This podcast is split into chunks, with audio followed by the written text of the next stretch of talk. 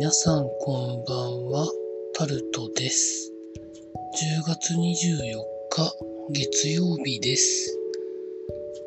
今週も始まりましたが、皆さんいかがお過ごしになってらっしゃいますでしょうか。今日も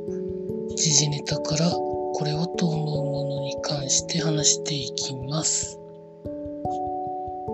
山際経済再生担当大臣が辞意ということで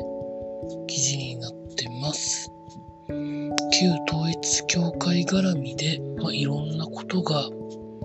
報道される中で辞意を示したのかなという感じで私は受け取ってるんですけど、岸田政権の看板政策であるところを担当閣僚として重要なポストだっただけに政策面での影響が出るのか注目が集まるというふうなことに記事の中では書かれてあるんですけど、覚えてないとか記憶にないっていうのはロッキード事件の時に聞き飽きましたので、もうちょっとうまく説明すればよかったのにというふうに思うんですけど、どんなもんなんでしょうか。続いて中国のくがつの石油の輸入先ですかね。それがロシアからが前年比 にじゅうにパーセント 増と首位のサウジに肉薄しているということが記事になってます。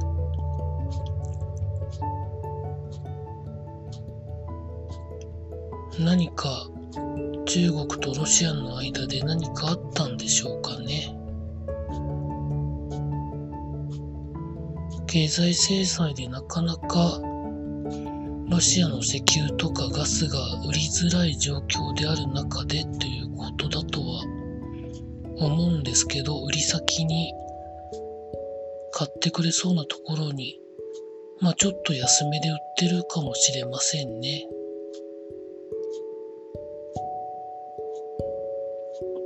よくわかりませんけど。続いて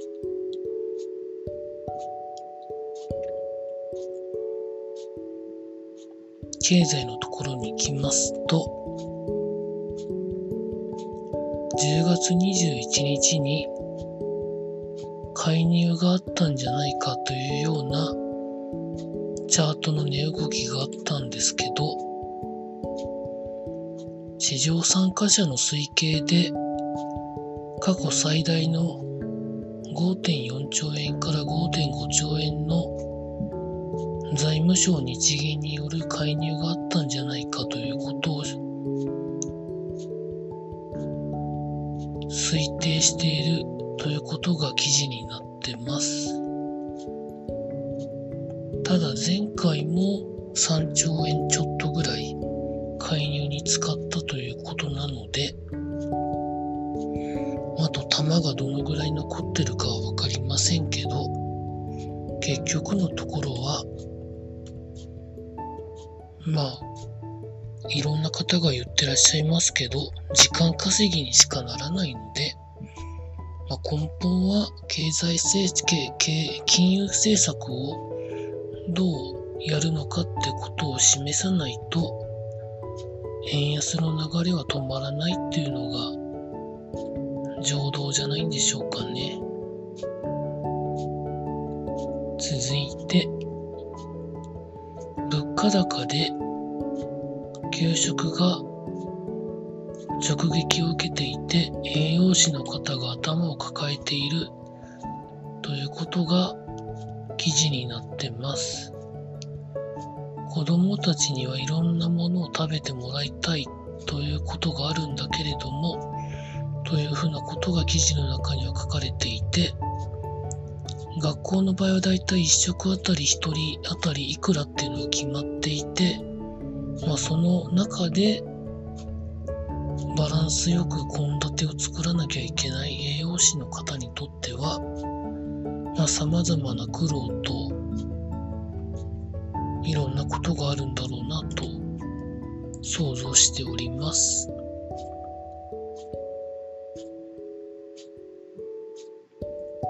いて、円安を追い風に留学生の倍増を狙っている国内の大学があるということが記事になってます。円安によって日本の大学の授業料などが割安に感じる国から留学生を集めてみたいなことを考えている大学があるそうです。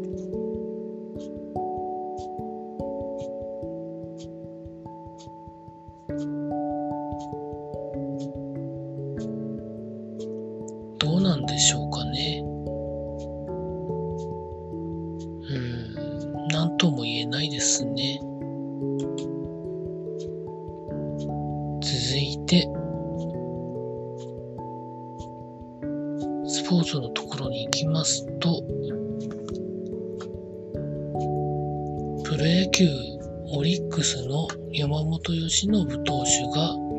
にねん連続の沢村賞を受賞ということで記事になってます。パリーグ出身の投手としては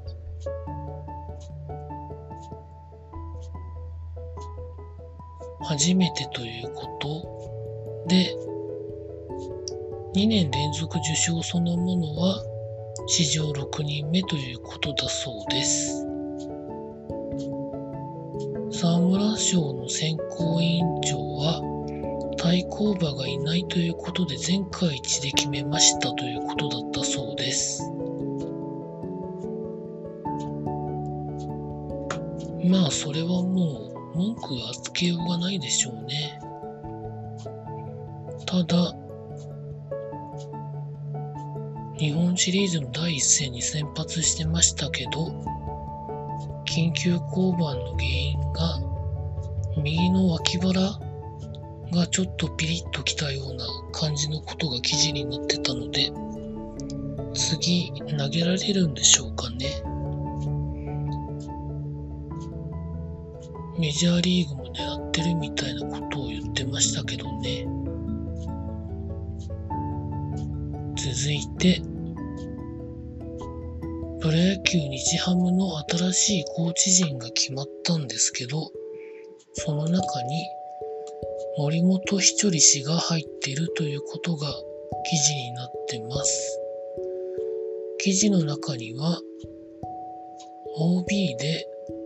日本代表のコーチも務めたことがある立山さんであったり、元タイガースの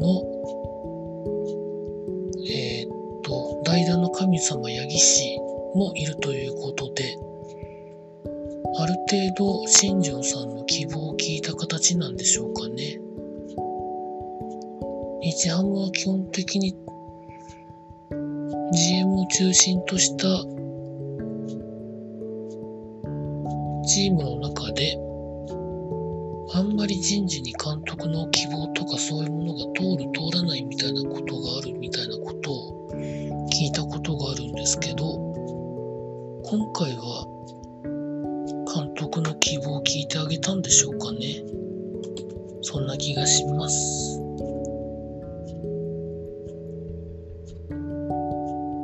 最後に、メジャーリーグのリーグ優勝決定シリーズが行われて、アメリカンリーグはヒューストンアストロズが、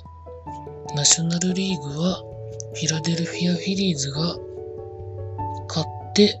ワールドシリーズに進むみたいなことになったそうです。ヤンキースはよん連敗でスイープされ、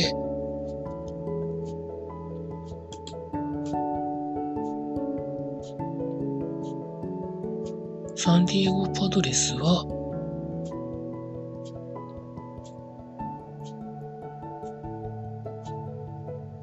スイープではなかったんですよね。だいご戦まで行ってるので。